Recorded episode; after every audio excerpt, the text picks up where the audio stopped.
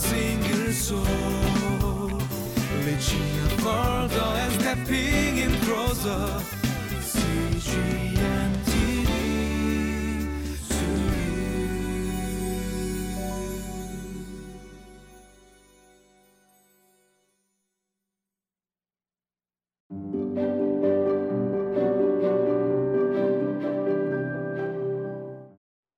God is good all the time, all the time. God is good. Welcome to Living Life.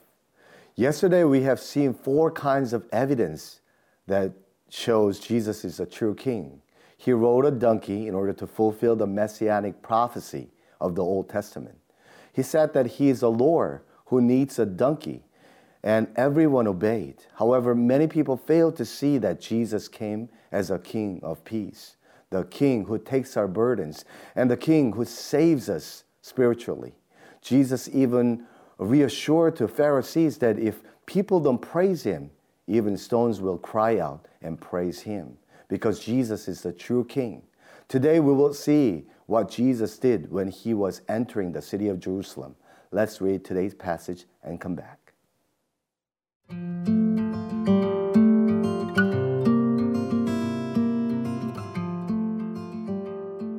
Luke chapter 19, verses 41 through 48.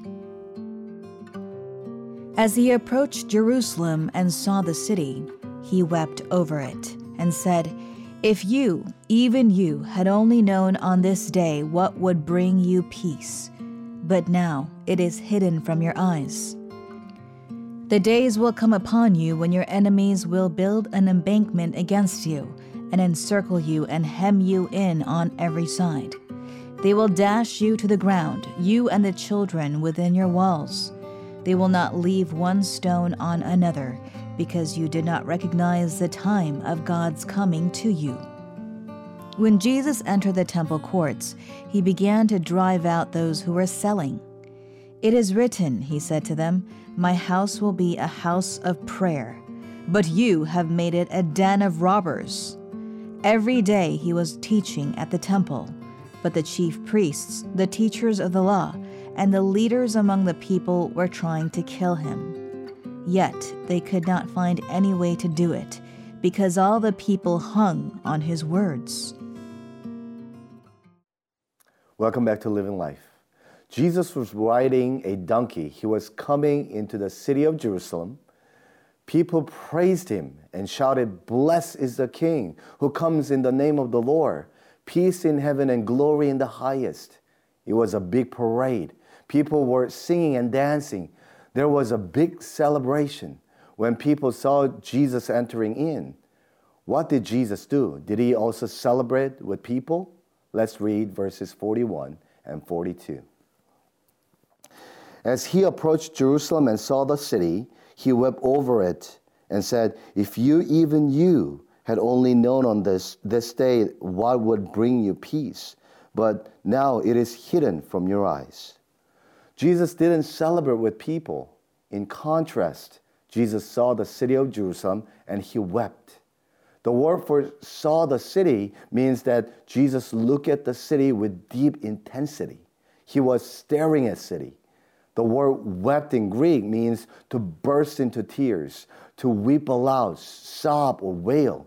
Jesus didn't cry a little bit, he was bursting into tears. Why was he staring at the city and weeping aloud when other people were singing and dancing? The reason for Jesus weeping was stated in verse 42. The city rejected Jesus, who were bringing peace. Jesus was not weeping because we, uh, we would suffer uh, would, on the, he would suffer on the cross of Calvary. He was weeping not for himself, but for people in the city because they don't know about the real peace. Maybe you know the song called God of the City by Chris Tomlin, right? This is how the song goes You're the God of this city, you're the King of this people, you're the Lord of this nation. You are. You're the light in the darkness, you're the hope to the hopeless, you're the peace to the restless. You are. There is no one like our God. There is no one like our God. Yes, Jesus wept aloud because Jesus came as the God of the city, King of this people, Lord of this nation. But people didn't recognize him. Jesus is the light in the darkness. He is the hope to the hopeless. He is the peace to the restless. But people didn't know him. How about your city? How about our city? How about our people? Do they know Jesus? Have you ever thought about your city and wept for it and for your people because they don't know Jesus?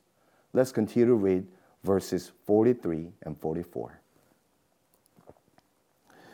The days will come upon you when your enemies will build an embankment against you and encircle you and hem you in on every side.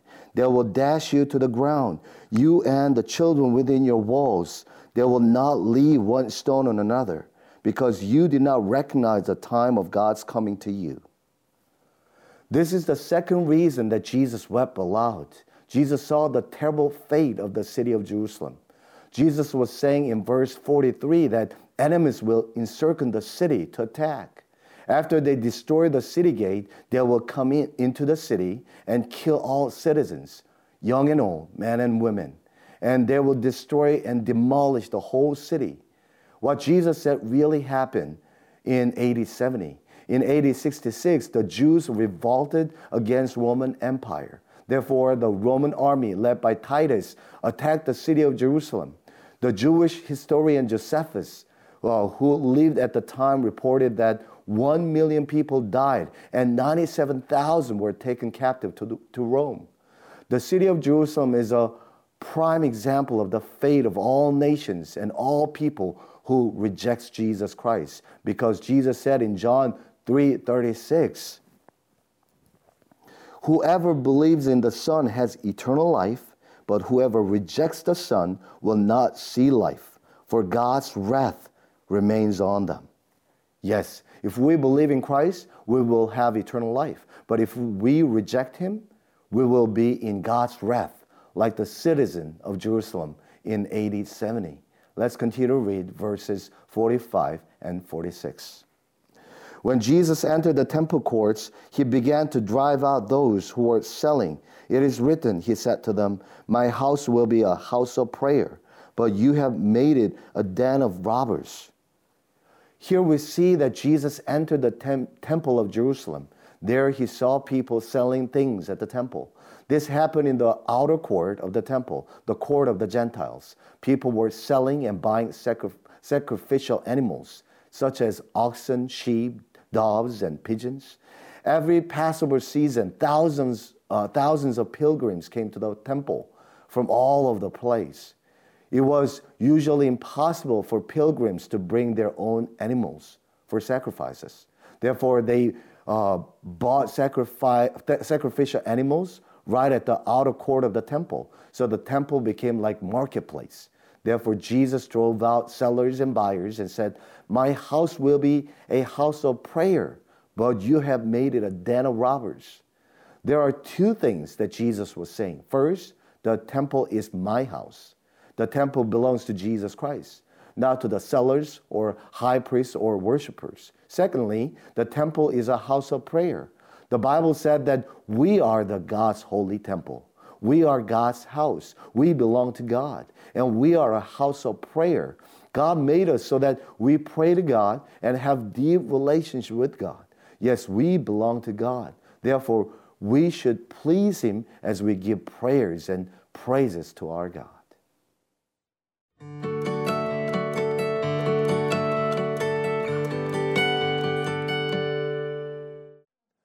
Let me wrap up today's message with a few questions. Do you weep for your city? Do you weep for your nation? Is your body a house of prayer? Do you pray to God every day? Let's pray. Dear God, as Jesus wept over the city of Jerusalem, help us to weep for lost and dying soul around us. In Christ's name I pray. Amen.